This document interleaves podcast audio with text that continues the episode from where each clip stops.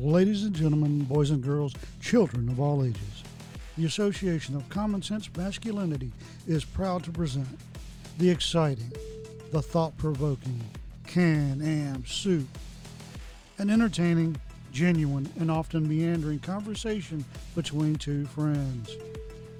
And now, the stars of our show, Jeremy Gertz and Todd Fuss. Hey Todd, how you doing, buddy? Good. How about yourself, Jeremy? Oh, I'm great. Real good. We're in our heat wave still. How's your weather down there? It has been great this week compared to last week. Last week we were in a heat wave. This week we've been on the hot, but not hot, you know. Oh, okay. Yeah. And then uh, had one little rainstorm, about an inch. Uh, you know, but in the on. evening it's really cool. So Right on. The county that I live in, Wheatland County, they they have said that 80% of all crops are destroyed to the heat. it's in a state like we're in a state of agricultural emergency, so it's I think all of the the province of Alberta is, but it's insane, man. Like you go down by these crops and usually they'll have their, their second cutting of hay and sometimes these fields will get three cuttings of hay. And man, it's like two inches and just yellow, like nothing. It's incredible. And we talk, kind of talked about this last week, you and I. Uh, people are just slaughtering their beef like crazy right now. So beef price, I think, like the immediate beef market is just going to be really, really good for consumers. And then obviously, you know, after that, for like the next two years, it's going to be expensive. So I might go get myself a big deep freeze and buy a whole bunch of beef. oh, it's so hot here; it's insane. yeah, I'm gonna talk to uh, you know the lady I was doing the cameras for doing the cameras. the her oh, surveillance security camera. camera. Yes, yeah. uh, apparently that's going to be a thing now. So every third day, I'll be going and getting it, bringing it back, charging it, then next morning taking it back. Anyway, Oh wow. um, because the the little solar panel is just a trickle charge. It's a stopgap. Ah. So if if you're if the camera is using its battery faster than uh, you know, and Yeah, since yeah. it's a, a cellular camera, and we're out here in the middle of nowhere, it might be roaming, you know, so yeah. and a cellular camera is always going to use power. c- Continue, you know, uh, keeping that connection with the tower. Anyway, um, so that's the thing. Well, her brother is a uh, cattle farmer. Okay. They co-own the farm, and he uses it to raise cattle. I'm like, does he sell the cow or the meat?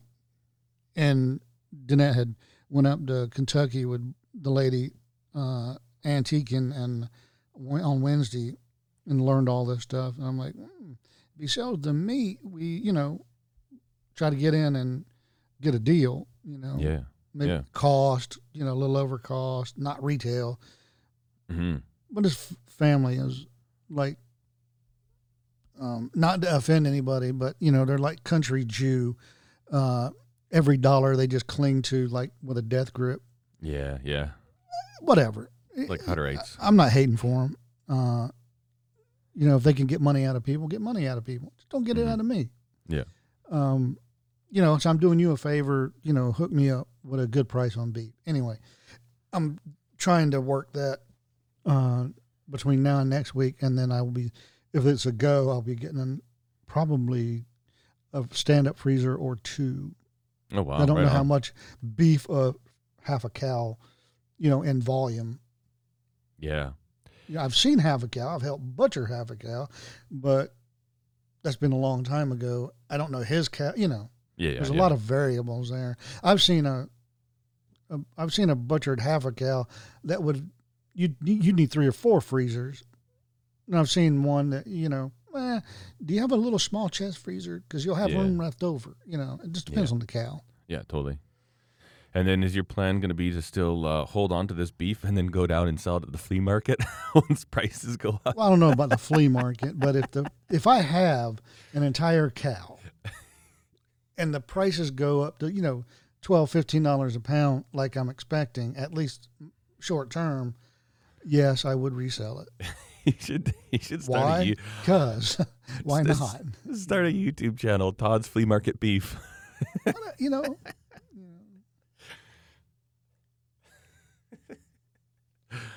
Oh, Now, that'd be it- funny. But what I would look, what I'm trying to find is somebody with a cow that I can get a good price on. Somebody with pork I can get a good price on, and lamb. yeah. But Why all those? Just just because you like having all that meat? no, I don't like having a bunch of meat because there's only two of us. But I like cow, I like pork, and I like lamb. Yeah, yeah, And if you can buy it in bulk, you know, yeah. That's and the stuff you get in the grocery store doesn't freeze well. The the packaging you need the you know double wrap butcher paper so it doesn't uh, yeah, uh, freezer burn and all that stuff. But anyway, yeah. Speaking of butcher paper, I we have a hard time finding that here. I got to get some because uh, whenever we, we do brisket, we always finish it in butcher paper on the barbecue. And man, that makes a difference. Works works well. But it's not a common thing, it seems. Not around here. not real stuff because I saw some and they were like, "Oh, this is butcher paper," and I'm looking at it and no, it ain't. Yeah. It's like the paper you crumble up and put in an Amazon package. Yeah, it's kraft It's not butcher paper. Yeah, Butcher paper is paper on one side and Mm. coated on the other. yeah, Generally, yeah.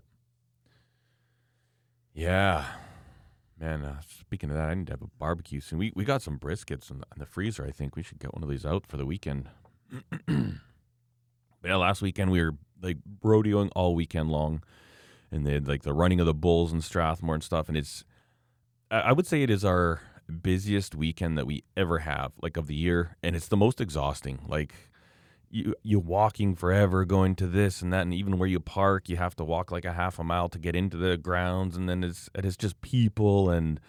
You know, because we were all locked in with the Wuhan sniffles, now Alberta's like wide open, zero restrictions dude the people were getting rowdy this weekend like i mean you, you go to rodeo it's for it's fun right i mean it's it's hot you've got some really crazy like extreme entertainment a whole bunch of people and there's a costume you can put on right like you get city slickers and you say here's an excuse to wear a costume and put on some cowboy boots and a hat it's it automatically has like a party feel to it anytime you go to rodeo it automatically is kind of like a big carnival or a big party and then booze, right? And then there's booze. So man, oh, I couldn't believe it. Like, I, there's people in front of us, and they're from the city of Calgary. Nice people, like they weren't crazy or wild or you know, uh, they're just having a good time. But I, I think the guys had 12 beers in the course of about.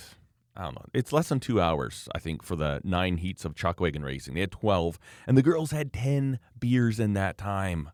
Like, whoa. And just ha- luckily, I mean, once they drink, they just got happier and happier, and they kept talking to us more and more and more. And then I, at the end of it, I yawned because I was exhausted. She goes, just when you find out their social security number, their Yeah. PIN number. "That's right, that's right." Can I have a look at that? What kind of credit card do you have? That is so cool. Yeah, and then I yawned, and she's like, "They're in front of us." I'm like, "Oh," I yawned. She turns out, "Get this guy some more drinks. He's yawning already." And they said, "I had one beer, and You I think that's realize, why I'm yawning." Alcohol is a depressant, right? and if you're yawning and you drink more, um, I think the reason I'm yawning is because I had the beer. I'm tired. I want to go to bed. If you're gonna yeah, get the me beer has nothing coffee. to do with why I'm yawning. You boring drunk. yeah, that's right. Oh wait, did I say that out loud? Yeah. Sorry, sorry, people. Yeah, That was supposed to be my inside voice. yeah. I know it was, it was fun, but I'm just glad it's over, and I'm really excited that this weekend we got nothing planned. Like it's, mm, I feel like an after camping all last week, all that hubbub, and then right into rodeoing. It's like, oh, I just want some chill out time. So I'm looking forward to it. It's supposed to cool down a little bit this weekend.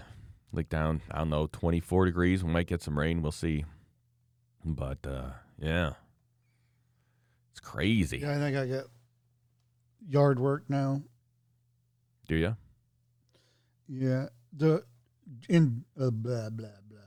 Last half of July, first half of August, you know, everything slows down in growth here. Prior to that, you know, you're mowing every three days, Wow. and then a couple times after, you know, it, starting in September, you'll have to mow uh, more regularly. But it's been, you know, almost three and a half, four weeks, three weeks since I mowed, and now it's just ready to mow again. So. Oh wow, that's nice. And I hate mowing right now. I hate mowing this year. Yeah. Just kills my kidney, Oh, one of my yeah. kidneys in my back. Last year, the reason I bought this stupid, uber expensive zero turn mower is because the tractor was, you know, jarring me to death. Yeah. Um, and it was slower. So let me get this, you know, top of the line, uh, just under top of the line Kubota zero turn mower, and it's the highest one gas engine before their diesel. Yep. I wanted the gas um because it's easier for me to work on. Uh, anyway, and it's got the really nice Kawasaki engine. Oh yeah, yeah. But anyway, um, and this thing will just fly uh, and do a good job cutting. Uh, problem with my yard is there's so much elevation change, you know, Mhm. little hills and steep hills, and it's always wet. So it doesn't, it doesn't have the best traction in the world. So I'm looking for either better tires or chains, yard chains, lawn chains, whatever they call them.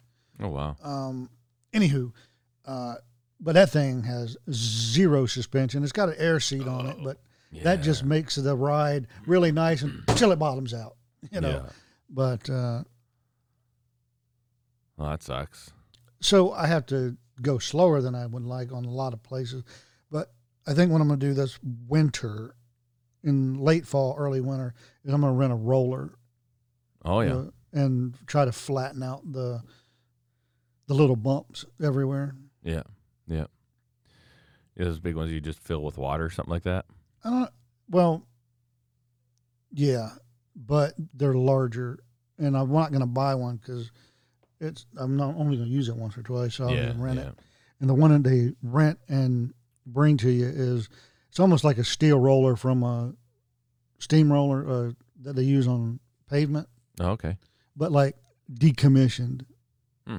It's what it looks like. I'm sure it's not, but what it looks like to me. That's cool. Yeah, Hopefully we- they deliver. Yeah. Our lawnmowers are garbage. Um well they're uh, we they're all given to us. so that has something to do with it. You have three of those. Um, one of them still runs. Uh, whatever. Yeah. So the one we, the main one we use is from uh, Steph's grandma gave it to us because they had it on their in their farm. You know, they had I don't know, they didn't have too much lawn on their farm. They had, they had a lot of land, but maybe a couple two acres of grass or something. And then when they moved into town, uh, they moved into like a retirement community. And so they donated it to the community association to look after some of the public spaces that they have. Uh, but the guys didn't like it. They they said it was too. They didn't need a riding mower, and so they had it for a year, and they tried it a bit. They said we'd rather just push mow. It you know kind of fun for us, keeps it, which is I really think that's cool. Uh, they're like we just want to keep active. We want a little bit of exercise, so we're just going to push mow instead. And so uh, she called us up, said, "Listen, our community association doesn't want this. If you want to come pick it up, it's yours." And it's a great little mower. Uh, it's a kind of one. It's kind of the weird ones where the it's not a zero turn, but you sit up on top. It's not a garden tractor, uh, but the engine's kind of behind you. It's it's kind of hybrid, and uh, the only problem is it's it's not a very big cutting deck. I think it's like I don't know, maybe forty inches, or that might be even that might be that's generous. I think it might be thirty or something, but it probably takes to mow our grass. It's like three and a half hours, and uh, man, it's it runs good. I, I I shouldn't say anything bad about it. I put a new engine in it. I had to put a new engine in it, but um. I would like to get a zero turn mower.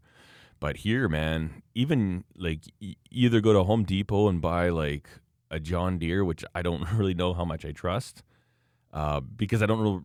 It's not like the John Deere, John Deere like they used to be, right? They're just when I see like forty of these things in crates at Home Depot, I'm like, this is weird to me. this isn't what I think of when I think of John Deere. But um, or you get. I think, if I remember correctly, about 75 to 80% of the market on zero turn mowers, almost all the chassis are built by MTD. Oh okay, And yeah. yeah, And then you have Kohler, Kawasaki, Kubota, you know, people buying off the shelf parts for everything else on the mower, regardless of whose name is on the side of it. yeah, You know, you, you buy the chassis from somebody else generally. Um, there are one or two companies that make their own chassis, and you can tell because you can tell an MTD tra- chassis and you can tell somebody else's.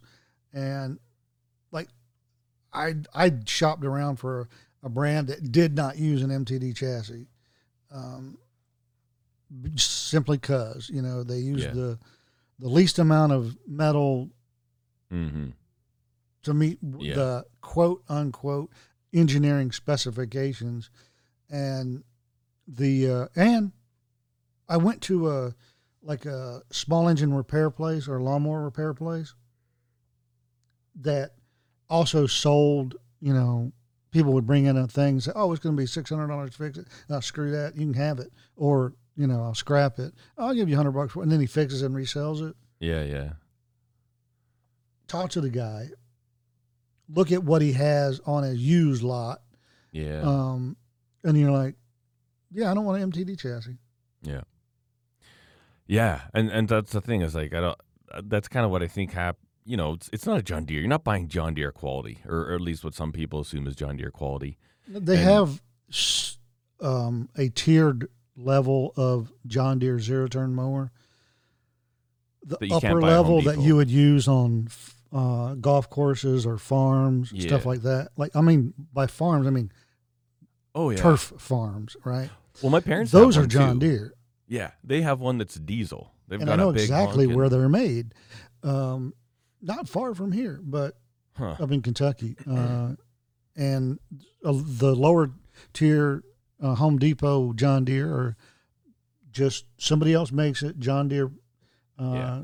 for John Deere under license. Yeah. It. And so that's that's what I don't want because I I- I mean I guess who knows you might have good luck with one of those two but uh, like I've heard I was talking to some people about a brand called Gravely I don't know if they have those in the states or not Yeah. but Yeah, And I looked at those. Apparently those are really good I've Yes, heard a lot are. of good things and but the thing is something like that even something like that with I don't know hundreds of hours on it they're like eight thousand bucks here I'm like Mm-hmm. I don't want to spend. I really don't. I didn't spend eight thousand dollars on my motorcycle, which I really love riding. Why would I spend eight thousand bucks on a freaking lawnmower? But then again, You don't want to know what I spent. no, I don't. No, like the Kubota, it's almost as expensive as John Deere green paint. Twelve, Oh wow, yeah, but get her done quick. yeah, and it'll last. Yeah, Um, And- it's easier to work on. You know. Yeah, yeah, totally. Yeah, speaking of equipment and stuff, man, I've been on a. it's funny. I've been on an Andrew Camarata kick for the last day or two, and uh, I'd gone I don't know probably months without watching any of his stuff, and then I'm kind of getting back into the routine. I, I like watching YouTube, but I.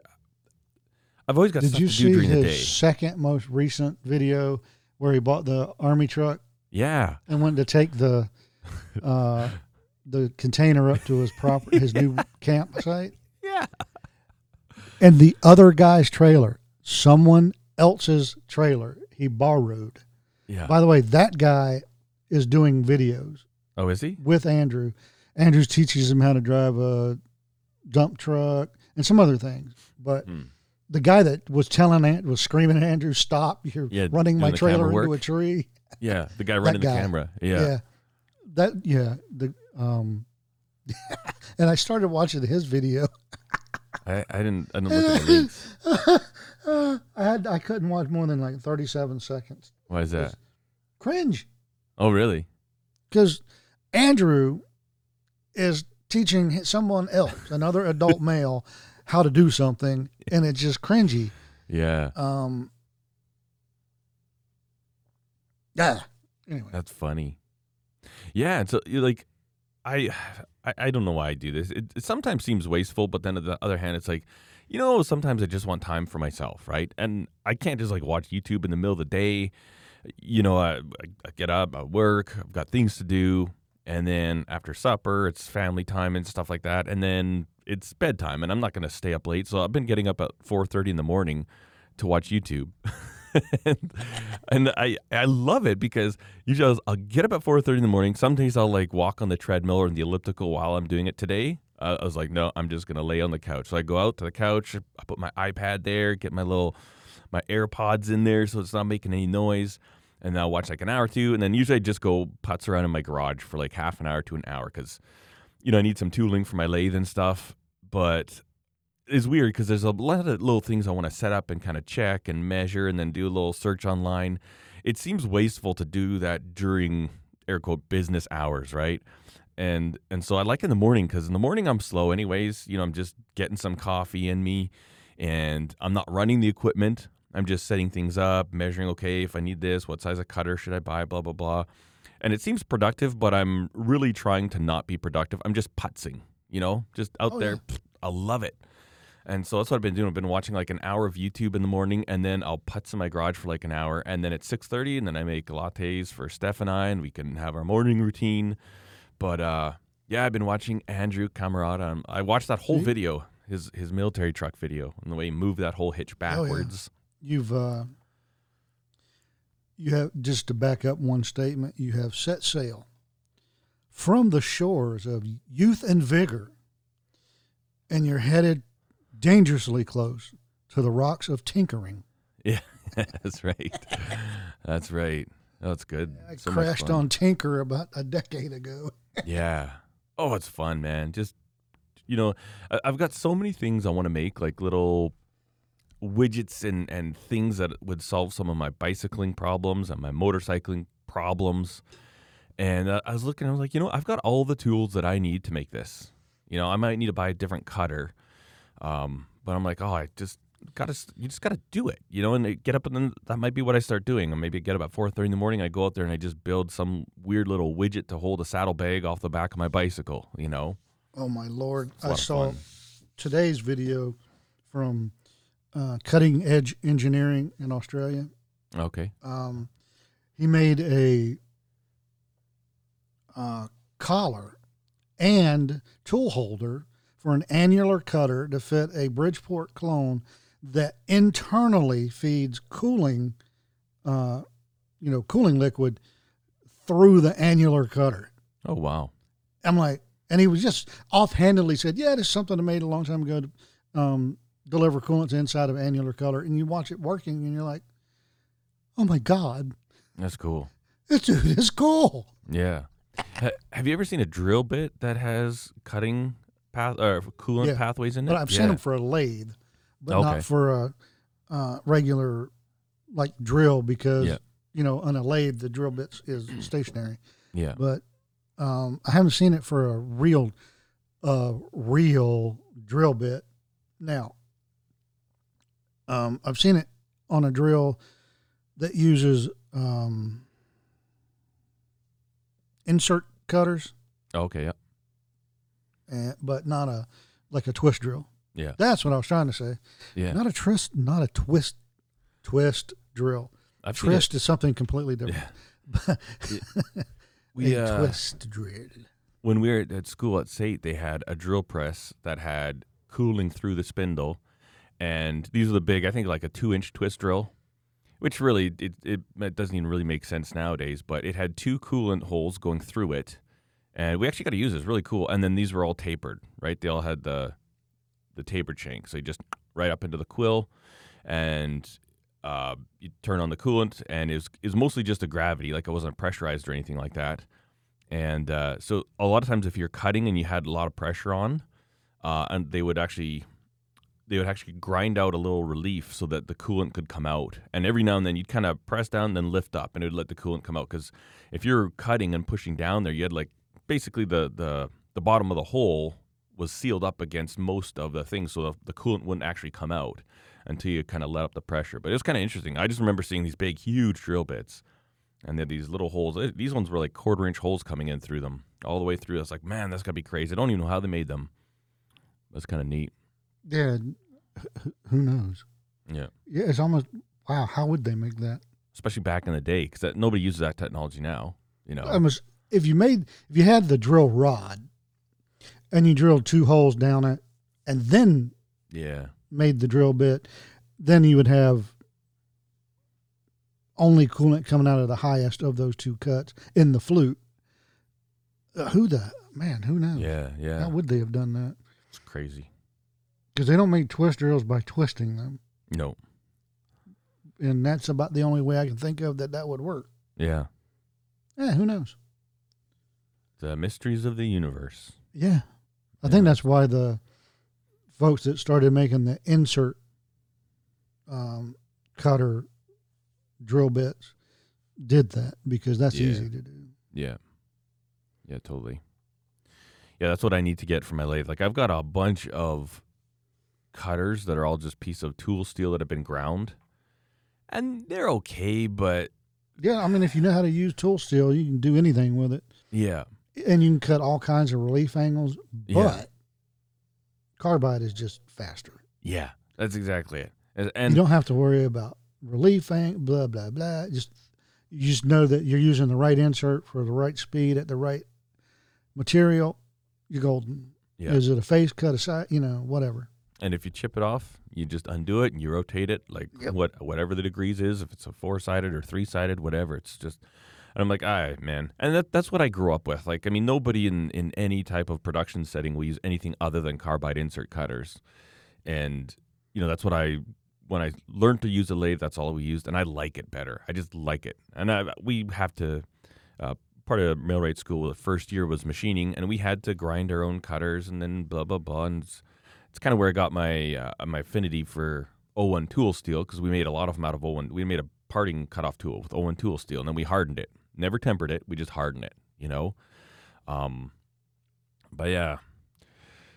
Uh, I want to get some of those because, you know, I'll find them. Um, I've got something to turn, and then I spend forever trying to find one of these cutters that looks like it's going to be good, and then, you know, I'll do something dumb and I'll wear one out, and it's like, oh crap! And it's like, well, I'm not going to grind this. I'll just find another one, and then you get to the bottom of your bin, and it's like, I don't have any good cutters here. I'm actually going to have to start grinding one of these, and it's like I haven't done this for like 25 years, you know, 15 years. It's like, nah, where's the carbide inserts when you need them?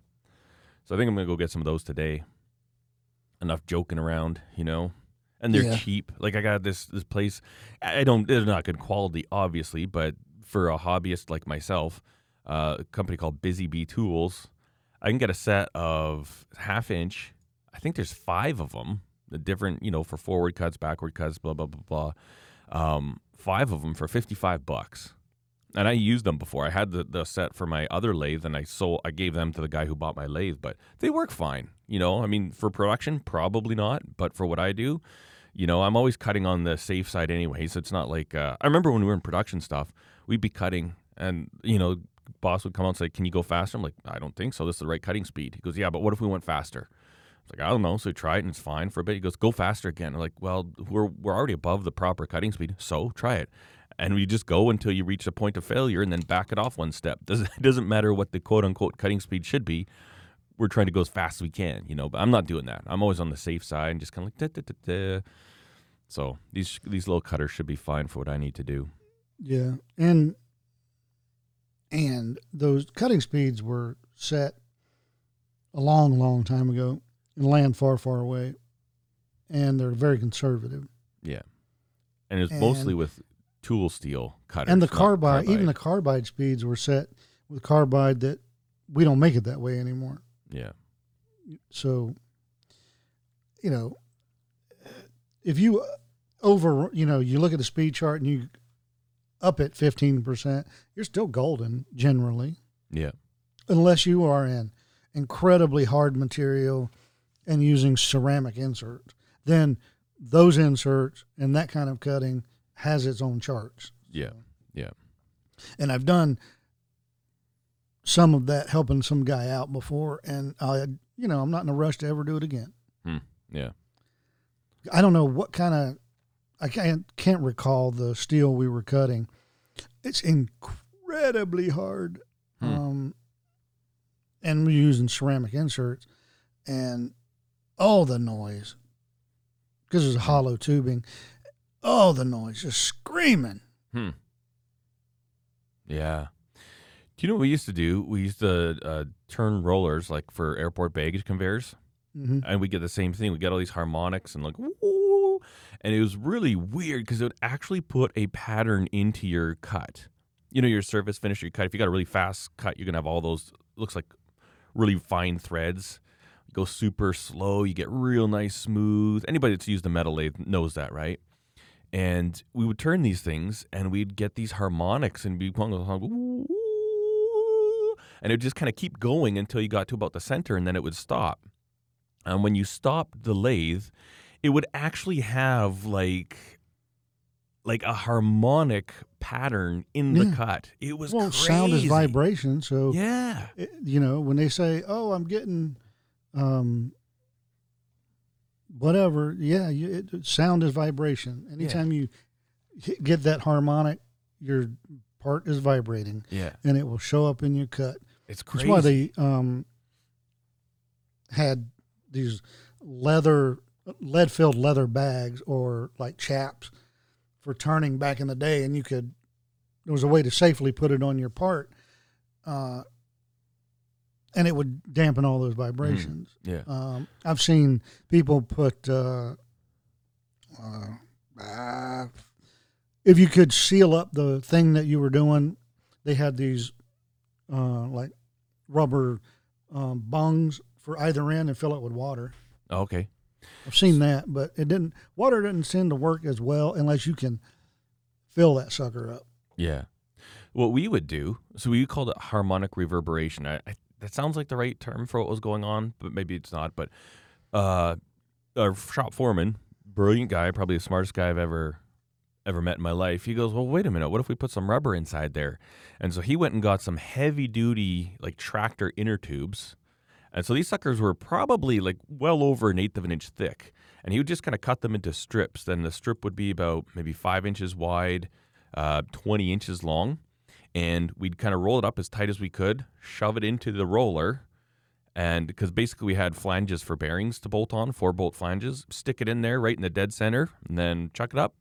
Didn't happen because and it would kind of unroll once it was in there, and basically you've got like a rubber mat pressed against the thing, and it didn't have to be in the entire. Some of these rollers were like 36 inches long, and as long as you have this one five foot, five inch wide piece by like 20 inch, you know, kind of unwind it in there, boom, no harmonic reverberation. Is a bit of a pain. You had to do that every single time, but then, you know, with the auto feed while the one was cutting, you would prep your the next roller to go in, put your rubber in it, and then, you know, turn the thing. We'd we'd crown them a little bit, so you'd crown each end, and then oh, it was, it was a pretty slick little system. But I spent a lot of time on a lathe when I was doing my apprenticeship when I was starting out in the trade. I probably spent like I want to say about a year and a half of my career machining, like lathe and milling machine, maybe even two years. And um, ever since like I kind of went on off of that, I, I was installing in the field, and then obviously different careers at different places. Uh, haven't done a lot of machining since then, but it's amazing how I still feel very comfortable around the lathe. You know, when I got to make a part, I know how I'm going to do it. Uh, even my lathe, I haven't spent a lot on it, and it's it's one I obviously never worked on.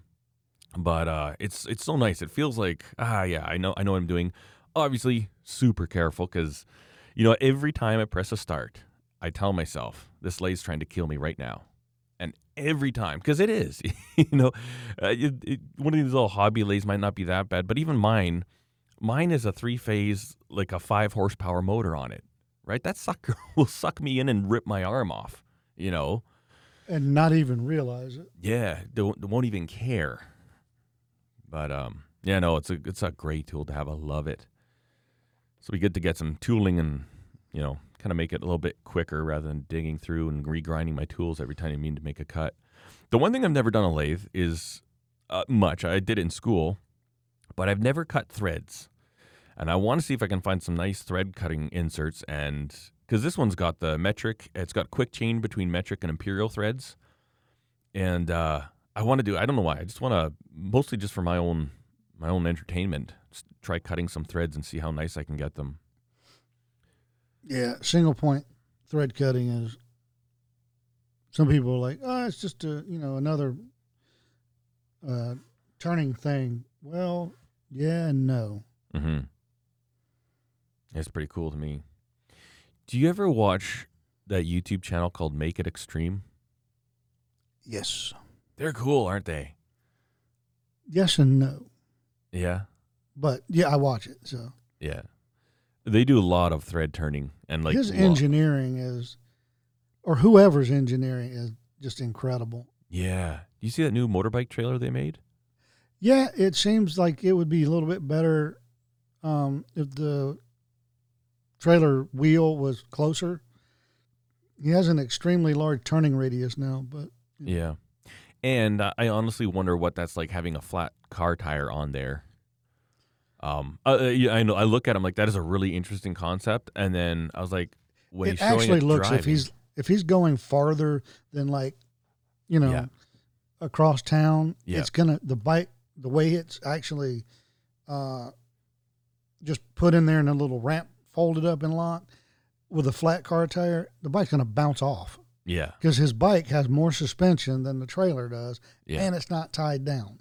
yeah. The one there's one shot where it is, but then I'm also like, he's maybe doing, I'd say tops like 30, 40 kilometers an hour in any of the shots. I'm like, take that on the freeway. Like, what's that? Uh, what's that at 65 miles an hour? I I don't think it would work. I don't know. I might just Or be accidentally hit a pothole. Yeah. And you're, it's basically just a big lever. Boing, you look and your your yeah, your and motorbike is because he's got such a um, large uh, follow radius for the trailer, yeah you, you forget and you run off the curb. yeah yeah. Really Oh. neat idea, but I think practically, I, I I saw that and I was like, hey, is this something I need in my life? Do I need to do this? And then I kind of saw it come through, and especially when he's driving at the end of that, I really I I don't know. Uh, he's not showing me He's what, what an answers my questions. on it, right? Yeah. Yeah, And so why not put the trailer tire closer to the tow vehicle yeah, and then have a pivot on that as well? You get where you're going. You know, you hit your little button and, you know, yeah, yeah, just saying. yeah. You're already really- engineering the thing, guy. Yeah, it's cool. It's pretty interesting. That's what that, watching that made me think about because he turned some threads. I'm like, ah, man, just to have that in my my toolbox to know I can do it. Um, I bought a, you know, the, have you ever seen those two jaw pen turner chucks? Yeah. So I got one of those, and it goes on is a one by twenty four inch thread. I think is a very common thread for the smaller wood lathes. And uh, I thought, you know what, it'd be cool. Like all I, uh, the way I have it set up right now, I just chuck it up in my metal chuck. Uh, it would be nice. I'm like, if I took a piece of one inch stock and just turned a thread on it, that would actually be a little bit nicer because then it'd be a little further away from, you know, the the uh, the lathe, the lathe chuck, the metal chuck, because when I kind of lock it in place, use these little locking bars, and there's hardly room for my hand on the one side of it. But so I tried that. I tried that little thing. I tried drilling out some wall handles, and it works really good, but it's not as accurate as I had hoped. I mean, I don't know what I was expecting. I bought it off of Amazon, and I think it was like a hundred bucks. But it, the one good thing is it's still perfectly in line with the block, which is probably the most important. Because the worst thing ever is you drill out a block and then you go to put your your blade in it with a little dowel and stuff, and you look and the thing's like coming out at an angle. It's taking a lif- different direction. Uh, you still don't ever have that, but sometimes it's probably, I would say, as much as like an eighth of an inch off of center. That's I don't know what to do. I don't know how to fix it if I can fix it, but I'm like, ah, I wish it was a little tighter than that. But it's an interesting idea. I was hoping to do a YouTube video on it, but it's not. Uh, it, well, as, as a plan, but it's not as good as I want it to be. It's not good enough where I'm going to be using it all the time, so I can't really do a video about it. And I, I can't just lie and say, "Oh yeah, it puts a hole right dead center." I don't think you'd ever notice it on camera, but when I get my my my, my vernier scale out and I'm measuring it, I'm like, ah, ugh. I was hoping for better than this, but who knows? There might be a chance yet. but you, you had a topic for today: Yeah. Uh, fast food. fast food. Uh, oh man, we should have gotten some fast food and eaten it while we were talking about it. Or what would that what would that do to the topic? Talk about all the toxins in it, like, ugh. No, you know, it take away the unhealthiness of it. Take away the fact that home cooking is better. hmm You know, most people eat fast food whether it's convenience or you like it. You know. Yeah. Okay, what tastes good, what doesn't? You know, the and you've you know traveled all over America. I'm sure you've had your fair share. Yep. In different places. Um, you know, I'm in the age old, you know, Ford versus Chevy. I'm neither. You know, McDonald's versus BK. You know, it's McDonald's. BK sucks. Yeah, yeah. Now I have. So I don't have a McDonald's here. We have a BK. And so I've learned the, to like, uh, you know, a Whopper with without the salad. Hmm Um, you know, no tomato, no mayo. Get rid of that disgusting crap. Uh, that should be illegal. Uh, You're an ant, you and your anti mayo. Basically, Todd's saying right now, I have no taste buds. no, I have taste buds. I enjoy food. I don't have to cover it up with um things. Deliciousness. No, no. So and the you- way people slather mayo on, yeah, where you can't taste anything but the mayo, then don't eat that. Go find something you like. Um, you don't know like hamburgers then, you know, because I have seen people just disgust the heck out of food with the amount of mayo they put on it. yeah. Um, like the going to Holland and seeing them dip French fries in it. You're I do that all the time. I love it. But you know how many calories are in mayonnaise? It is insane. So we had uh, so my oldest had his birthday this week, and we have a tradition where our kids pick their birthday meal. So he wanted pulled pork sandwiches. So bought a nice pork shoulder. Uh, you know, did it all day long. We just did in the slow cooker. My wife's got a really good recipe for it. And then coleslaw. And usually my wife makes coleslaw and has mayonnaise, but instead she just substituted uh, plain Greek yogurt. And I think it takes the one serving of the coleslaw with the traditional recipes like 160 calories, which is pretty high for, you know, what you're considering to be a salad. And with the yogurt, it drops it down to like 32 calories per serving. And it tastes about the same. Yes, slightly different because there is that delicious flavor of mayonnaise that everybody knows. But man, mayonnaise is so bad for you. it is so bad.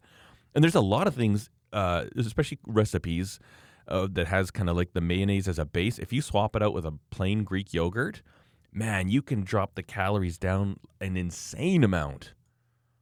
But man, dipping French fries in in mayonnaise, oh, so good.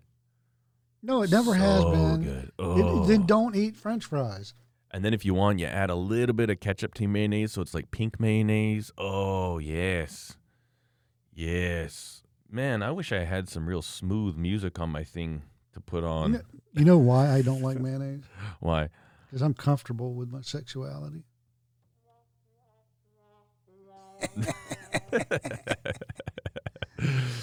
Yeah, to each their own. I, you know what? Oh, We- anyway, we can agree to mayonnaise off, disagree. you know, Yeah. Okay, let's No move mayonnaise. past that. um, one of the reasons that got me interested in this whole fast food thing is the stupid chicken wars, the chicken sandwich wars. Yeah. Um, you know why you want a chicken sandwich war? Huh? You know why you want to pick on Chick Fil A? Because you can't make a burger. Because every fast food chain that's not strictly chicken, you know, like KFC, Yeah. uh, Popeyes, that are trying to get into the chicken wars, traditionally suck at their hamburgers. They're they're they're B or C level burger joints Huh. you know, um, BK, Wendy's, uh, and by the way, I think Wendy's has always had a good chicken sandwich, at least for the last twenty years, and their spicy chicken sandwich. Yeah. It's been fantastic. Their regular sandwich, not so much, but their spicy chicken sandwich, it's great. You want a, you know, fast food chicken sandwich before, um, and you don't have a uh, Chick Fil A, just get a spicy chicken sandwich.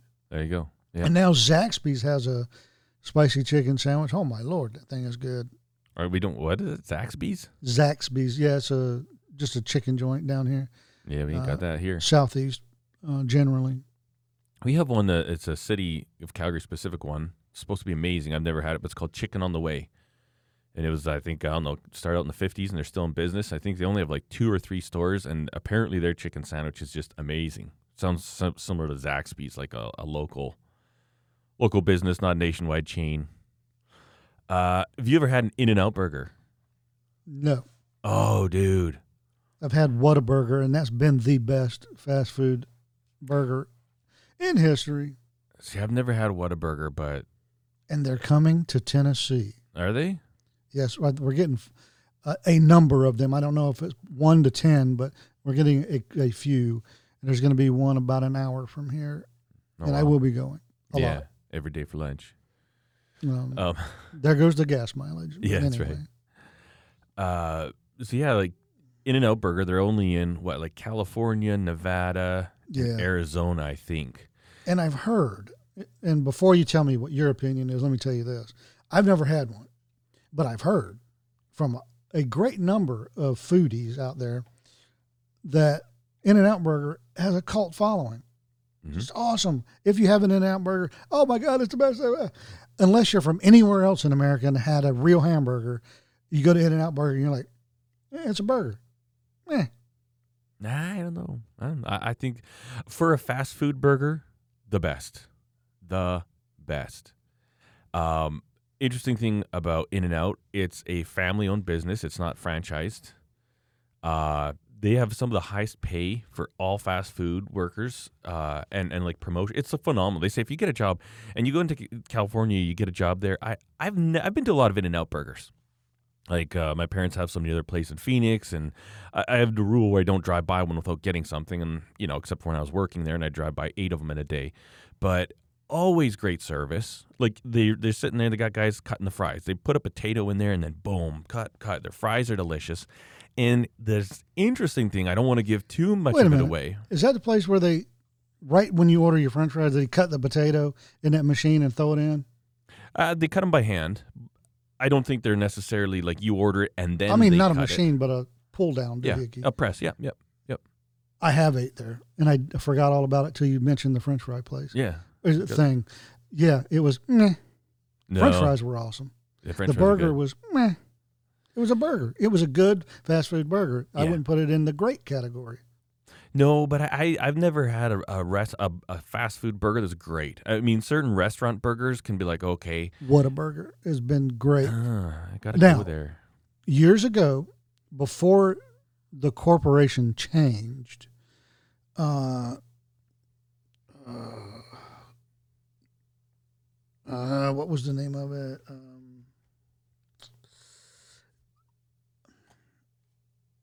darn it, Dairy, Dairy Queen, DQ. Oh, okay. yeah. um, more than 25 years ago, way more. Uh, yeah, no, more than 25 years ago, before they changed and their beef producer, because they had their own beef producer Hmm. for DQ at one point, and they had really good burgers. I mean, incredibly good. Then they went corporate, went public, and now it's all about profit. Uh, they went to mass market beef, and it's never been the same since. Hmm. In fact, they kind of suck, but uh, they used to be really good. Uh, one uh, Krystal's used to be really good.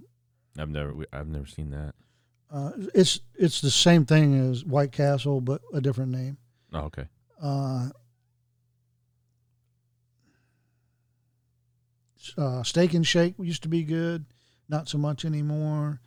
Uh, and it's a rolling theme with these places. You know, they Yeah. oh yeah, we used to love going to X, but now you know not so good. Well, because they profit over quality. Yeah. they want to Yeah. be. What's the least amount of quality we can give you, and you still come here? Yeah. Uh, that's the way it is. Yeah. You know, talking about the beef though, real quick. I, I had a friend who used to drive truck and he did cattle hauling, and he's hauled some cows that were contract for McDonald's. And he says, without a doubt, fact of the matter, McDonald's seeks out the least expensive beef on the hoof that they can find. well, that's why their th- patties are so thin. Yeah. I mean, they have microscopically thin patties at Yeah. McDonald's, but they layer it with other flavors. I mean, they perfect the flavor in uh, group studies, right? Yeah. And then they, that's what they use. They they don't concentrate on their beef. Yeah. And they call it 100% beef because that's the company that they buy it from. They actually named this company 100%. It's not 100% ground uh, beef. Like it's not. It's like there's so many fillers in there, it's ridiculous. And he said if you saw the cows uh, that that he hauled, he said if you see what I haul for McDonald's, because you would never eat there again in your life. Because I never can. I don't. I can't do it. He said the skinniest, gangliest, most disgusting, unhealthy looking animals he's ever seen. And I mean, this is cattle country up here. We have some of the uh, Alberta is world renowned for its beef. And he says, man, they, they just call the herd, and everything that's rejected goes straight to McDonald's, and then they do what they do with it. Ugh. Well, I guess McDonald's is going to be getting a lot of starving cows this year. Yeah, that's true. Yeah, It's Wait, good. that's not really funny. Sorry. It's good for McDonald's. This whole It is. Yeah, I'm buying stock. May, um, maybe their hamburgers will get better because now now all beef is cheap. And if I had my choice, right, fast food, it depends. Do you want a burger? You want a chicken? You want tacos? Whatever. You know, if there's a Burger King and a McDonald's, I'm going to McDonald's 99% of the time. Unless, like, we're on a long road trip and we've had McDonald's two days in a row, then you got to go to some other place. Yeah. Um, and McDonald's fries are just better than anybody else. So, you know, that's a deciding factor. Yeah. Uh, used to be. Yeah. Um, there's a couple of, you know, low level, not so much everywhere fast food places that have really good fries. Um, you know, Whataburger has tremendous burgers, best burgers ever for fast food. Fries are fries. Eh, nothing Yeah, to write yeah. home about. Then you go to uh, In and Out, they have really great fries. I remember those fries. Um, So In and Out, have you heard? Like, there's they have a secret menu. Like when you go to In and Out, you can get like three things. I think there's a hamburger, a cheeseburger, and a double double, and that's literally three things, and then fries, and then uh, vanilla, strawberry, or chocolate shake. And that's their menu. Their whole menu is like very underwhelming, and that's kind they want it that way, right? Just very simple, boom, boom. But have you ever heard of the underground menu that you can get there? I've heard of something like that, but I've also heard Yeah. it with So- In and Out and a couple other places. But go ahead. So if you want, uh, I, I didn't know of all of them. I'm learning more of them, but I heard people tell me, "Oh, get your next time you go there, get your burger animal style." And so animal style means they put on some sautéed onions. Um, I forget what else they do, but so you can go there. Uh, you get a protein style, and everything's kind of like style, whatever. And that's basically instead of a bun, they give you lettuce on the outside. So it's so it's a burger without a bun. Instead, you just get extra lettuce to hold it. You get a four by four. You just walk up and order a four by four. It's not the menu. It's four hamburgers and four, uh, four cheese. Uh, a Flying Dutchman. It's two patties with cheese in the middle, and that's it. so there's no bun. There's no kind of. It's just two beef patties with cheese in the middle. it's so cool. They've got all these different, uh, all these different um, things you can Yeah, get. You get animal style, Flying Yeah. Dutchman, toasty buns, grilled onions, chili peppers, the Ro- fries, you get animal roadkill fries, fries secret sauce. roadkill fries, which has like ground beef on it, and then a grilled cheese. That animal style burger looks nasty, Oh, dude, it's but they good. could fix it by taking that right there, right off. What's that? Get rid of that mater. Get rid of that tomato. Oh no, you don't like I'm not tomatoes on burgers anti-tomato, but that tomato in the picture is nasty. oh, well, who knows who took that picture? Are are you, are you saying though you don't want tomatoes on burgers? It depends. Oh, Now, if I go to McDonald's, no, I don't want tomatoes. If I go Yeah. to uh, a diner and they're completely handmade burgers, you know, you don't know what you're getting, you know, but Yeah. they're handmade. Um, then you want, you know, lettuce, onion, tomato, uh, pickles, ketchup, mustard, yeah, Yeah, I hear you. and all of that should come open on the side, right? Yeah. So you can Yeah. see everything. Dress it That yourself. presentation, right? hmm hmm and uh, all your dressings on the side, so you can put it on yourself. Oh, the grilled cheese is the lettuce wrap burger. Ugh. Yeah. Oh my God. Well, ugh. Who took these pictures? Ooh. what Looks website? like Are, vomit. what website are you looking at? Secretmenus.com. Oh, okay. But ugh. Yeah. Have you ever been to? There's. uh Let me see. Let me see locations. Have you ever heard of Islands Fine Burgers and Drinks? No. Okay, never. It's just in Sacramento. That's why I've been. I've, I've been there, and I always thought they were all over California, but they've two locations in Sacramento. It's a walk-in restaurant. that only has burgers, and they are good. Like big, healthy burgers. You can get burgers with like fresh pineapple teriyaki sauce, uh, like burgers with chili. Oh, so good. All kinds of stuff. That's some of the best restaurant burgers I've had. It's not fast food, it's actually a walk in. But the weird thing is this, too. Uh, in the States, most places that I've been, they'll ask you how you want your burger cooked. Is that the case in Tennessee? Like, could I go into a restaurant, not necessarily fast food, but if I walk into a nice, re- not you know, a restaurant, and I order a burger, can I get it medium done? Oh yeah. See, uh, that's that's not allowed in Canada. There is no everything's well done. That's it. It's illegal to undercook or have any red in any ground beef in Canada. It's crazy. I know. I always get creeped out. Like, would you? How would you like that done? I'm like, oh, well done, please. That's weird, man. I remember going there. People like, I'll just get my burger medium, and they're eating this burger, and there's still like blood coming out. I'm like, I mean, I can eat a steak like that, but ground beef, mm-mm. it's weird. Yeah, all throughout Canada, I don't think there's one place you could get a medium done burger. I think it's illegal to serve it like that. Interesting, isn't it? Well, when I was growing up, it was everything in the family was well done, and then until I got out on my own, and I learned that um, medium rare is, you know, what what Jesus intended, and. Uh, From the guy who doesn't love dipping French fries in mayonnaise. I'm sorry. you know, you have um, medium rare or medium anywhere in that spectrum for ribeyes, fillets, and burgers. That's all you need. Mm, Um, yeah. If you again, if you, that's how you, so you can not just taste the cook of the meat, the meat. The Mhm. meat has a flavor. You want that. Um, if you if you have to cook everything till it's dead, like shoe leather, you don't like what you're eating. Yeah. That's my dad. Everything has to be well. So we went over there yesterday. My wife, her dad, i- if it's not ashy like it was cremated, Yeah. they won't eat it. You're like, Ugh. Ugh. And then they have to dip. My dad has to dip everything in mustard. it's a seventy-five dollar E3 steak. Don't Yeah. do that. Yeah. You know, I think the reason that they for the ground beef is that ground beef can easily be frozen and then brought in, right? And I think there's certain dangers if you freeze it. You know, if it was a fresh, say if you took good chuck, you you ground it and it's freshly ground, and then you cooked it as a hamburger, I wouldn't mind having it medium, right? But I think the reason they can't do it here just because it's uh, it's a health and safety thing. I I know that's why we don't do it here.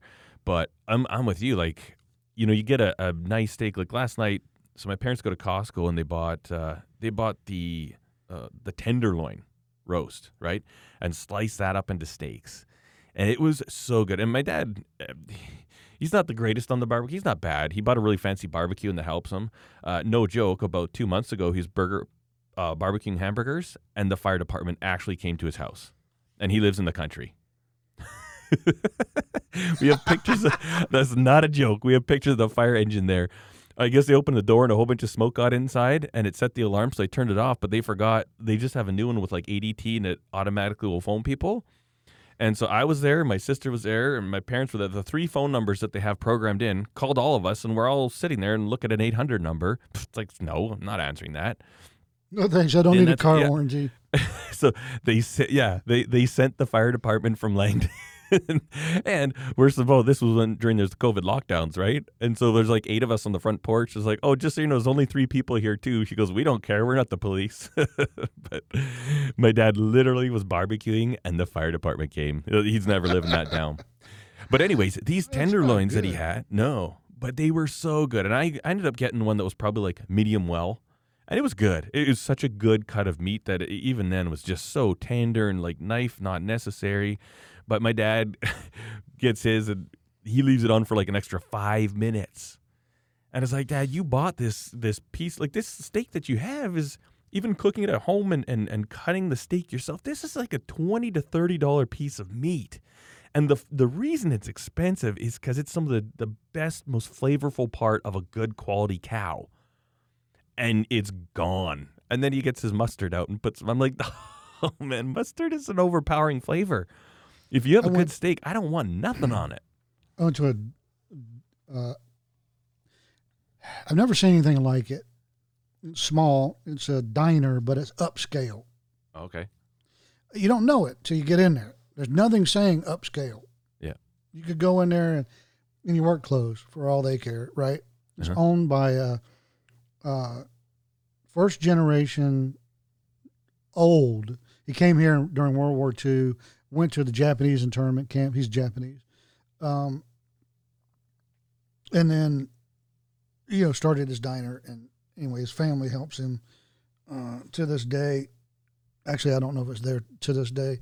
About a decade ago, I know it was there. Anyway, you can go into this diner and get a, a burger. It's real, no kidding, Kobe beef. Hmm. He makes his own. There's like three different kinds of beef in it. It's um, 85% Kobe. And for God's sake, don't order it any other way than what he prepares it. Hmm. You will not like his reaction. You will think that- the soup Nazi is Jesus. Huh. he and his daughter's about my age. He had some kids later in life. Yep. And with his second wife, his first wife passed away. Uh, I think she died of a broken heart after uh, Hiroshima and Nagasaki. Uh. Uh, oh, seriously, I've talked. I talked to him a lot about the war uh, historically because he's a he's a real history buff, and so am I. Yep. Uh, anyway, he uh, guy comes in. Oh, you know, you can get anything on the menu any time of day. Yeah. So if you want breakfast for lunch or lunch for bre- whatever, because everything is cooked to order. Yeah. And with today's food, you know, not frozen, nothing's from Sysco, and uh, I want a burger. Oh, and she's describing to him how special this meat is, and that it will come to you uh, medium rare. Ah, I hate that. You know, no blood. I want it well done. So I'll be right back. Goes and tells dad, "Hey, this jerk is out here wanting you to kill your meat." And uh, little little old Asian guy, about four foot ten, comes out, uh, slams his hand down on the table, says, "Get out!" what? Get out! Go to McDonald's. Wow. You know, Huh. you want a crap burger? Go down there. Yeah. You want a the best burger you'll ever eat? You sit down and have it the way I, I cook it. Oh know? man. Just try it. And he convinced the guy to either leave or sit here, and I will give you this burger without charging you for it. Huh. And it's not a cheap burger. It's like twenty eight bucks. Oh wow. And uh, this was ten years ago. So the guy's like, okay, fine, I'll try it. Instant convert on the spot. Wow. That's cool. I had he made the best American pancakes I've ever had outside of mom. Yeah. Uh, the best burger. Anything you had there was awesome, yeah. except his Japanese food. That's funny. He had his dumplings. You'd like, ugh, Huh. ugh. But it's almost like he has an un, uh, unconscious desire to make American things good and Japanese things bad. That's funny. anyway, um, yeah, that was that's been the best burger I've had outside of my own because Yeah. I discovered a recipe for making your own meat. Uh, there's three different cuts of beef. Grind it yourself, season it uh, as you grind it. Very, you know, salt and pepper, maybe one or two little secret spices, just enough to be in the background and go, hmm, "What is that?" But not Mhm. enough to be in your face. Yeah. And uh, oh man, we buy the meat, keep it chilled, grind it right before it's cooked, Yeah. and oh my lord, that stuff is just. I bet. Um. So Steph, I think the best burger that I've ever had is Steph makes us one, and she basically found somebody thinks they have the recipe for the In and Out burger, and all the accoutrements and stuff like that. And you know, if you take a, a burger at a restaurant that's really good and you recreate it at home, it's just going to be that much better, right? And flat top, like I am convinced that my firm belief is that if you want the best burger, it has to be cooked on a flat top.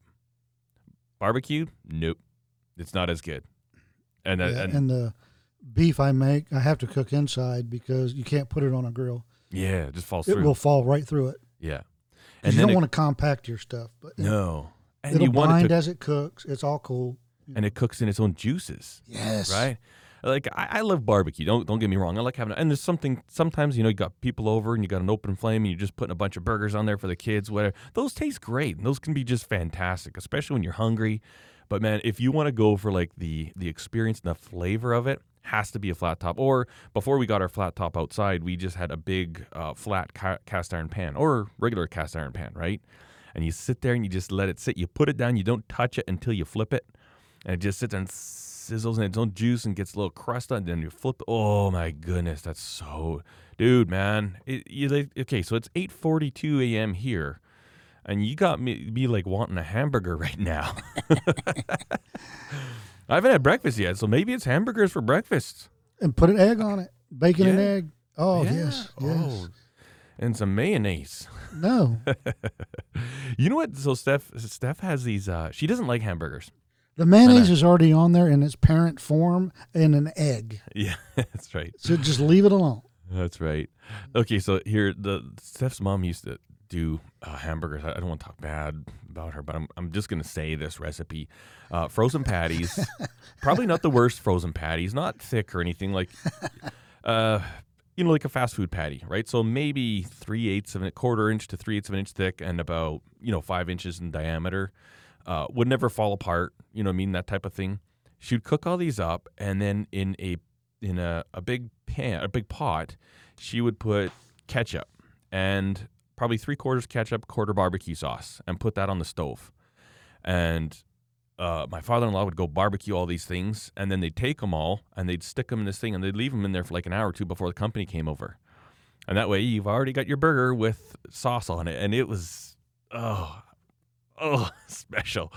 But um, she grew up on that, and so she is really kind of adverse to hamburgers. Like it's like, hey, one hamburger? No, I, I do not like hamburgers because that's what she had. Now, when she makes her own and goes through all the hassle of grinding the meat, seasoning the meat, making all the patties, and you know, she does like that. But um, anyway, she I don't like it. So we found these bean burgers from Costco.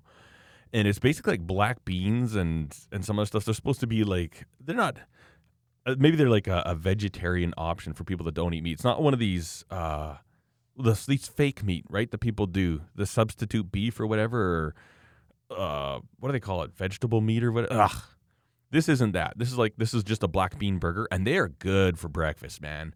Because it's got some spices in there, and they're like there's just a frozen patty. But you, in the mornings, you throw them on the on the griddle, and it's got corn in there. And if oh man, and then you put two eggs on there. Oh, so good, just like that. It's pretty tasty.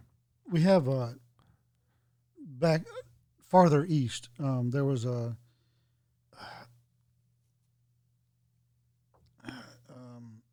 like a grocery store chain, but it's all everything's organic and it's called Whole Foods. Oh yeah, yeah, yeah. And we used to have They're all uh, over California and Arizona too. there you can go in there and get like cooked food Yeah. and we would go in there first thing in the, when I worked at the court uh, and somebody was going away we had a staff meeting whatever we'd have breakfast Hmm. at the court and everybody would bring something and either me or one of the judges would stop by Whole Foods and get uh, the group size black bean breakfast burrito Mm. the best breakfast burrito I've ever eaten has no meat in it. 'cause Hmm. one of the judges is vegetarian. Mhm. Uh, you wouldn't know it. You didn't miss meat in this thing. Yeah. It was so flavorful, and the black beans give you the the al dente of the meat. yeah. Uh, Yeah. Oh my lord, this thing was good. That would be. Yeah, black beans are a little superhero cheap, of food. But come on, and that's when I started to learn because black beans freaked me out my whole life until Yeah. then. yeah. Um, and now I love them. We Oh, me too. toasted black beans in some, toast them and then cook them. Oh my god! Toast them with like Mexican spices, So what, what, you, you and toast them all the to the outside of the black bean, and then you cook it. It's still stuck to the. Oh my! so so while it's a dry bean, you toast it. Uh, or right out of the can. Oh, okay, yeah. So you Not the dry, dry ones, but yeah, yeah. you know, take a canned bean, toast it, just like you would do corn. In Yep. fact, I've done black beans and corn roasted Yeah. with the spices. It all sticks to the, st- and then you put it in whatever you're cooking. Oh Yeah. my god! Are you okay there, Todd? You need to settle down. you need to put a little mayonnaise on that stuff. Now, so you can tell a foodie Yeah. when they get really passionate about food, you start scooting away from them because it's creeping you out. And they start like yelling uncontrolled. Oh, it's so delicious. Yeah. So you know what? Like, Better than sex. Like, nah, okay.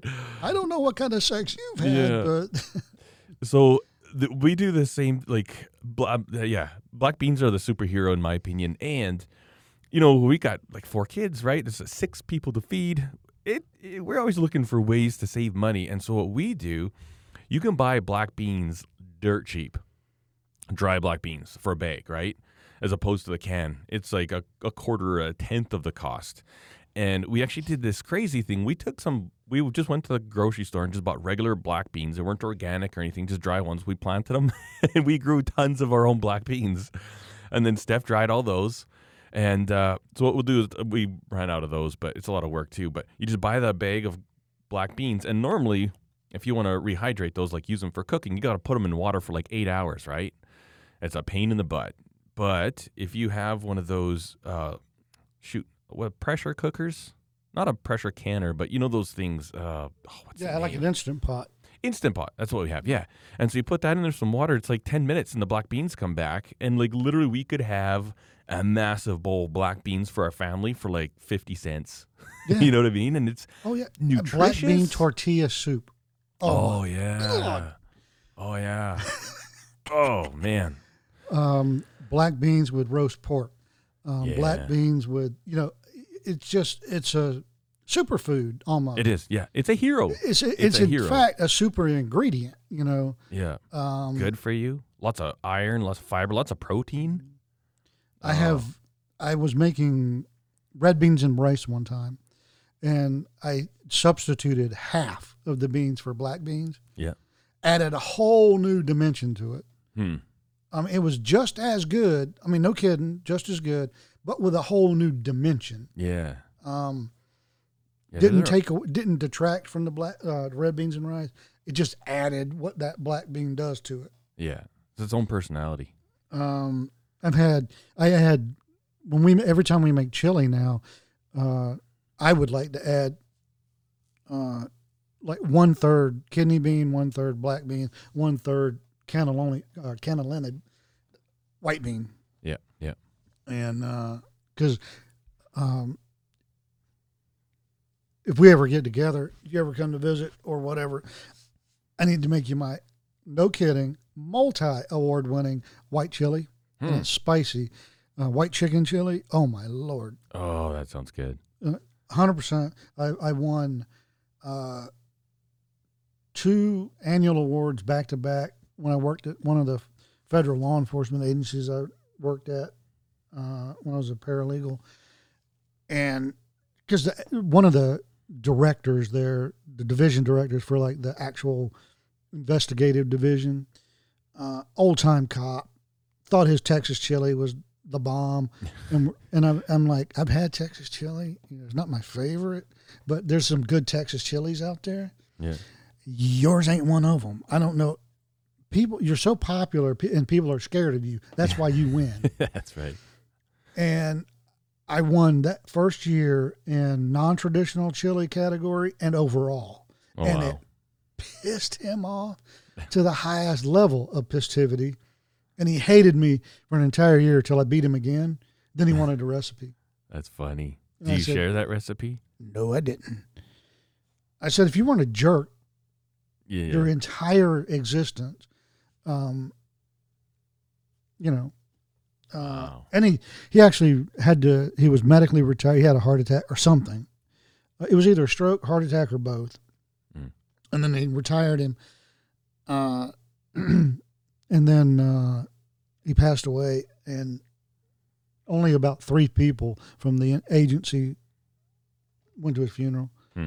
it was so sad, you know, because he just drove everybody away. Yeah, yeah.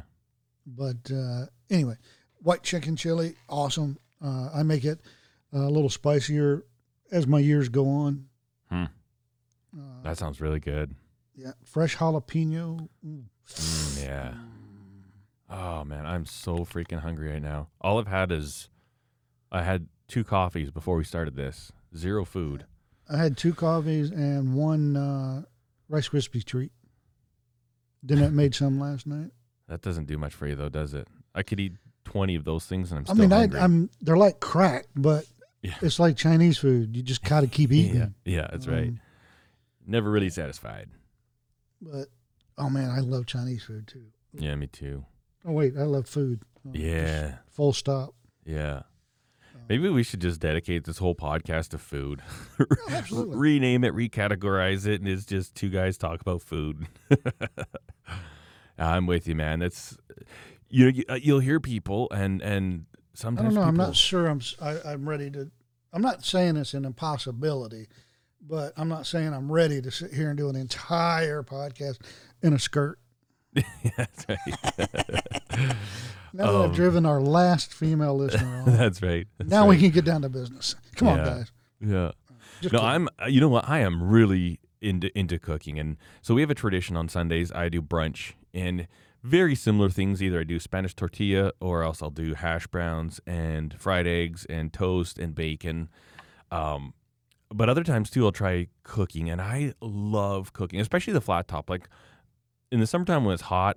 Well, I mean, now that we have air conditioning, we really don't care. but we used to be very uh, diligent about cooking outside. So it was either barbecue, and then we got the flat top, and that opens up a whole new range of opportunities. Uh, but often, most meals, I would say, like probably 50% at least, maybe a little bit more meals in the summertime. Steph comes up with the menu. She prepares most of the food, and I cook it, you know? And then that's an important part of it, right? Like you get all the great ingredients, you cut all the stuff up. You need to know, okay, this goes on now, this is done, uh, how, you know, how to cook them at similar times so they can finish at the same time. And even little things like, okay, we cook our chicken breasts and let them rest for 10 minutes. And then they're just like the most juicy things on the planet, you know? um, I'm really taken to cooking, and the more I do it, the more I enjoy it. The more like uh, it. Every time Steph makes a new uh, meal for us, something we haven't had, she knows every. What's in here? Okay, well, how did you do this part of it? What did you do here? And when you learn that, and when you start putting things together, and then and then you just one day you just go out there with something, you know, some ingredients. You you put it in, start cooking. You give it a taste test. It's like, oh, you know what? This would be. It needs a little bit of uh, paprika in here. You know, it's like, okay, yeah, that's the flavor I'm going for. It is so much fun. It's like a hobby. You know, like I- I don't know if I would ever want to be a chef because I think the lifestyle would be terrible. But man, to actually to start to learn, and I'm still not good at it, but I'm figuring it out. It is so much fun. Oh, I love cooking. Well, I do. I do too. I'm. I just joke. Um, I love to cook. Um, it's physically taxing on me Mhm. right now. Yeah. The last couple of years, standing up the whole time. Uh, pretty soon, I'm gonna be like Paul Prudhomme uh, in the kitchen on a stool. But Yeah. uh, whatever. I love to cook. I love to create. Yeah. Um, I'm never happy with a recipe. I'm always tweaking. yeah. Uh, I take recipes as uh, suggestions. Yeah. Unless I'm baking, then it's science, and you Yeah. have to have perfect ratios, or or your product is going to suck. Yeah. Uh, generally. Yeah. Uh, like for the birthday last week, uh, we made uh, Danette and I made a homemade cherry pie. She needed help with the crust, and I know how to do that. So Right on. people are like, "Oh, I can't make homemade crust." It's like pasta; it's really easy. Yeah. If you just take the People time. just think it's hard. Yeah. And they they go too far with it. Like a lot of that baking stuff, same with pastas, doughs. The least you have to do with them, the better. Yeah. you know, like like when Steph does a pie dough, it's like okay, I've already I've already folded it. I'm not touching it anymore, right? And her mom used to do them in a machine. and her pie come out and they come out of the oven. That it's it's like a piece of cardboard. Like you really could you could eat the entire pie with a fork and not ever worry about breaking through the crust because you just Yeah, I overwork the crap out of it. I, I started making pie crust in by hand. Then I learned how to do it right in a food processor, a good food Yeah. processor, where there's a pulse button, Yeah. and you go, brr, brr, brr, let it go, just Yeah. stop, walk away, because you can't You, you, if you put it on the continuous, it's ruined. Yeah. And same thing, something as simple as biscuits, right? You want to make some nice Yeah. biscuits. You know, you mix your ingredients in. Once they're mixed, you don't touch those suckers. I tried doing it, and I keep going. I got to get it right. Got to get it right. And like, h- how about these And then when hard people make clumps? cornbread and mix it until it's mixed right, well, it's ruined. What do you mean? You have to leave the lumps. Yeah. Why? It's a thing. Yeah. It, trust me, it has to do with leavening. Just leave it alone. Leave the dry clumps in there. Yeah. Why? Good Science. Just trust me. Yeah. Why? No more whys. yeah. Don't just be quiet. yeah. You stop talking. I, I, I didn't I, I wied my grandma to death till she smacked me. She just, she watch, stupid. Um, Yeah. I'm leaving the lumps and now it's gonna cook. Did Yeah. you like it last week? Yeah. Then that's what I did last week. That's what I'm gonna do this week. Just shut up. Yeah. And then she let me make one how I thought it should be made, mixed well, and it was like a wafer. You Mhm. know, you go, oh, here's my cornbread, but, and then you do it her way, lumpy, and it comes out perfect. Mm-hmm. Cool. There's a life lesson. Um, uh, pasta or uh, pie dough, you know, pie dough more so than pasta. Um, knead it till it's um, where it needs to be and stop. Do touch it, wrap it up, put it in the fridge. Mhm. So you're ready to use it. Um, You know, pasta, you have to knead it till it's silky and stop. If you don't get it silky or you go t- past silky, ruin. Mm-hmm. But uh, and I think the hand kneading pasta is incredibly difficult until you break through that mental wall of oh that's how it's supposed to feel that's what they mean by silky Yeah. Yeah. then it's easy you can make pasta in like 10 minutes Yeah. um, just like pie dough you know mom spent six hours in the kitchen on sundays because she wanted to get away from you people Yeah. Yeah. you know that was mom time Yeah. the pie was done four hours ago Yeah. That's right. You know, she's in there reading a book Yeah. See, Steph loves making pasta, but the the the most tedious part, she makes great pasta. But the part she doesn't like is having to run it through the pasta cutter, right? Like like cut it into whatever noodles you're going to use. And we were at uh we went out for dinner when was it? Wednesday. Not dinner, we went for lunch cuz uh, my parents had all the kids and we try and go out for a date once a week or once every other week if we can. It's it's hard when you have kids, but now they can stay home themselves. So we went to this place called the Bonterra, and I think it's been in Calgary for 25 years. We've been there. I would say I've probably been there five or six, seven times. I photographed a wedding in there. Uh, is the, the the lady who was the manager? Uh, she got married, so they shut it down. And amazing, and they make their own pasta by hand. And I've never had a bad meal there. Never had bad service, and it's it's a small little place. But um, Steph ordered a pasta dish, and it was like a cream sauce with some chanterelles, and the cream sauce was, I think, gorgonzola based. So it was like a, a mild blue cheese. I'm, I'm not a blue cheese guy. Can't, I can't really stomach that stuff. blue cheese is nasty Yeah. on that we agree But but this one wasn't bad. Like it was just a, a hint, but still a lot of like they were uh, smoked chanterelle mushrooms, so it was a little bit more of a smoky flavor. But then the pasta that they gave were like ribbons that were like two inches wide. And Steph saw that and she's like, you know what? The thing I hate the most about making pasta is cutting it all, right? Like get, rolling it out and stuff is fine, but once you cut it into linguine or whatever you're using, you know, eh, that takes forever. So she's like, oh, and never, I've never seen pasta used this way. And it worked. You know, it was almost as, as, as white as a lasagna noodle. But I'm like, why couldn't we do this when we make pasta? I'm like, I think we could. Let's do it. And it was a nice cream sauce and it's like enough surface area. It actually was amazing. It was, it was just kind of fun. You know, you think you've had pasta. I don't know what they called the pasta. I don't think they named it off the, the noodle itself, but now we had that dish. It was really good. And I had my uh, linguine carbonara with wild boar bacon. Oh, my word. I bet they put two full cups of cubed bacon into this dish. I had I had so much bacon. I was making sure I got a couple, and it was a you know when they do thick thick bacon and they cube it. I was making sure I had at least a few chunks on every bite, and I still had leftovers. It was oh, it was so good, man. Uh, it was. I went there and I was like, I'm gonna try to put myself into a food coma. If I have to order two entrees, so be it. I'm eating until I can't eat anymore, and I did. It was so good. And again, I feel like I'm gonna start eating my microphone right now. Just have to put. If I had mayonnaise on top of it, I absolutely would eat it. That's probably a good spot to wrap up this episode. Hey, Todd. Yeah, there's a mental image I want to leave people with Me eating my microphone. with mayonnaise on top. Thank you, folks. Uh, we'll see you next week. That's right. You betcha. All right. Thanks for talking, Todd. Absolutely. This is Loved it. this has been food talk. Yes. Right on. Uh, folks, uh, it's been great. Uh, we love talking to you. Fo- uh, we love talking to each other in front of you every week. You bet. And uh, Come back next week. Uh, in between, you can uh, find one of us on social media. The other one hides on the couch all week. I'm not even. I'm, sometimes I hide on the couch too. I, kind of a love hate thing with social media. You know, Oh, that's a whole nother. it. That's a no no whole other topic. But And yes, it is. Uh, next week, social media and why it's the bane of society. and food. Uh, I think for next week though, I'm at least Oh God. gonna bring some plate of something to eat in here. Okay, Maybe social media very quickly. Yep. Two things that really need to relax and people need to relax about: food pictures and welding photos on Instagram. Good God, or your COVID shots. Oh, I, that doesn't bother me one way or the other. You know, it is what it is. People have your own choice. Do what you're going to do, right?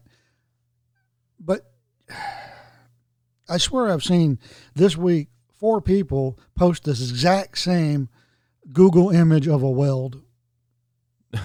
oh, look at this rainbow weld. Yeah, um, it's from Getty Photo. You know, get a yeah, grip. Getty images. That's Anyway. funny. Right on. Well, maybe we'll dig deeper into social media Cool. next week. Also, food, man. This I enjoyed this one. I'm gonna Absolutely. go. I'm gonna go empty my kitchen right now into my face. into my face. I think I'm gonna make rigatoni with uh, creamy mushroom sauce th- with also um, a beef product. Oh man, let's do it. Let's go cook up, and all weekend, just all now all food all weekend. That sounds like winning at life. Yeah, it's better than cutting the grass. That's true. Right. right on. Right on, man. All right, folks. We will talk to y'all next week. See you.